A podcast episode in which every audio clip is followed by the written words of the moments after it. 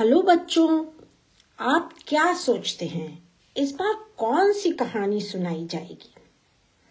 क्या कोई त्योहार फेस्टिवल आ रहा है? क्या किसी का जन्मदिन आने वाला है?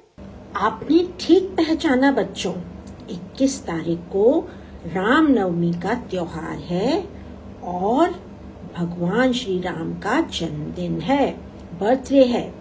तो आओ सुने कहानी में मैं मीनाक्षी। इस बार आपको श्री राम और उनके भाइयों के जन्म की कहानी सुनाऊँगी। तो आप सब तैयार? चलिए शुरू करते हैं आज की कहानी। बच्चों, एक देश था कौशल और उसकी राजधानी यानी कैपिटल थी अयोध्या। वहाँ दशरथ नाम के एक राजा राज्य करते थे। उनकी तीन रानियाँ थीं, सबसे बड़ी कौशल्या, फिर कैकई और सबसे छोटी रानी सुमित्रा। वैसे तो बच्चों किसी किसी राम कथा में ये बात भी आती है कि दशरथ और कौशल्या की एक बेटी भी थी, जिसका नाम शांता था और जिसे एक बार अकाल पड़ने पर, अकाल कहते हैं जब बारिश नहीं होती और चारों तरफ़ सूखा हो जाता है तो अकाल पड़ने पर राजा दशरथ ने ब्राह्मणों के कहने पर उसे अपने मित्र अंग देश के राजा रोमपद को दान में दे दिया था। लोगों का ये मानना था कि पुत्री का दान करने से या यानी कि बेटी को दान करने से अकाल दूर हो जाएगा और बारिश हो जाएगी। तो बच्चों, शांता के बाद राजा दशरथ की कोई भी संतान, यानी कोई भी बच्चा नहीं हुआ, कोई भी बेबी नहीं हुआ। राजा दशरथ बूढ़े होते जा रहे थे। सभी को चिंता थी कि राजा के बाद कौन राज्य, पूरे किंगडम को कौन संभालेगा। एक दिन राजा के जो गुरु थे, जिनका नाम क्या था? गुरु वशिष्ठ। उन्होंने ये बात अपनी पत्नी, अपनी वाइफ अरुंधति से कही कि राजा दशरथ तो अपनी संतान के बारे में, अपने बेटों के बारे में सोचते ही नहीं है। आगे क्या होगा? राज्य आगे कैसे चलेगा? तब अरुंधति ने अपने पति से कहा, आप चिंता न करें, ये काम आप मुझ पर छोड़ दें। उनके मन में पुत्र पाने की इच्छा मैं पैदा कर दूँगी। और बच्चों, इस काम को पूरा करने के लिए अरुंधति एक दिन अपने छोटे से बच्चे को लेकर महल में राजा दशरथ के पास पहुँची। उस बच्चे को देखकर राजा दशरथ को बच्चे पर बहुत प्यार आया और उन्होंने धीरे से बच्चे के गालों को प्यार से छुआ। इसी समय अरुंधति ने बच्चे को नोच लिया, पिंच कर लिया।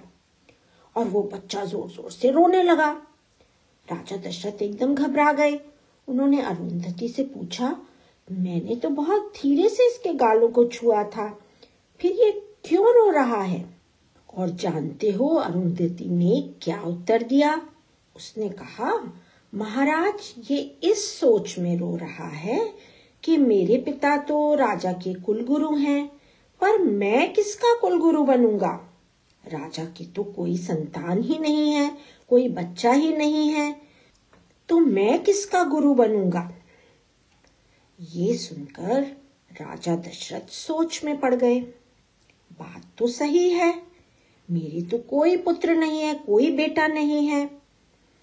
इसलिए इसके लिए तो कुछ करना चाहिए। और उन्होंने ये बात अपने गुरु वशिष्ठ से कही। गुरु वशिष्ठ ने उन्हें पुत्र कामेष्टि यज्ञ करने को कहा। अब आप कहेंगे, पुत्र कामेष्टि क्या? पुत्र कामेष्टि मतलब बेटा पाने के लिए जब हम बहुत बड़ी सी पूजा करते हैं, यज्ञ करते हैं तो उसका नाम था पुत्र कामेष्टि यज्ञ। जल्दी ही राजा ने इस यज्ञ की पूरी तैयारी करवाई। जिसमें सभी तपस्वी लोगों को, मनस्वी लोगों को, ऋषियों को, मुनियों को, पंडितों को दूर दूर से बुलवाया गया। और खूब धूमधाम से यज्ञ किया गया, पूजा की गई। जब यज्ञ पूरा हुआ तो उस समय अग्नि कुंड में से जो हवन हो रहा था, जो अग्नि जलाई गई थी, उसके अंदर से एक दिव्य पुरुष। दिव्य पुरुष मतलब एक डिवाइन पर्सन जो था, उसमें से निकला। उसके हाथ में एक सोने का बर्तन था, जिस बर्तन में खीर थी।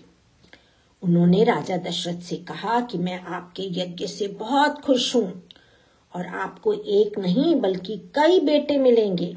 और उन्होंने वह खीर राजा दशरथ को दी और कहा, आप इसे अपनी तीनों रानियों को खिला दीजिए। राजा दशरथ ने वो खीर सबसे बड़ी रानी कौशल्या को दे दी और कहा, तुम तीनों आपस में इस खीर को बांट लो। कौशल्या ने आधी खीर ले ली और बाकी कैकई को दे दी। कैकई ने उसमें से आधी खाई और आधी सुमित्रा को दे दी। कौशल्या ने भी अपनी खीर में से आधी सुमित्रा को दे दी। तो इस तरह से सुमित्रा ने दो बार खीर खाई। और बच्चों, नौ महीने के बाद महल में खुशियाँ ही खुशियाँ छा गई। राजा दशरथ के एक दो नहीं, बल्कि चार चार बेटे हुए। वो चार चार बेटों के पिता बन गए।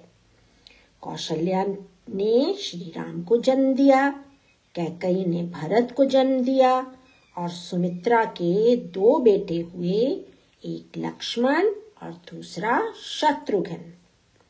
तो बच्चों ये थी श्री राम के जन्म की कहानी।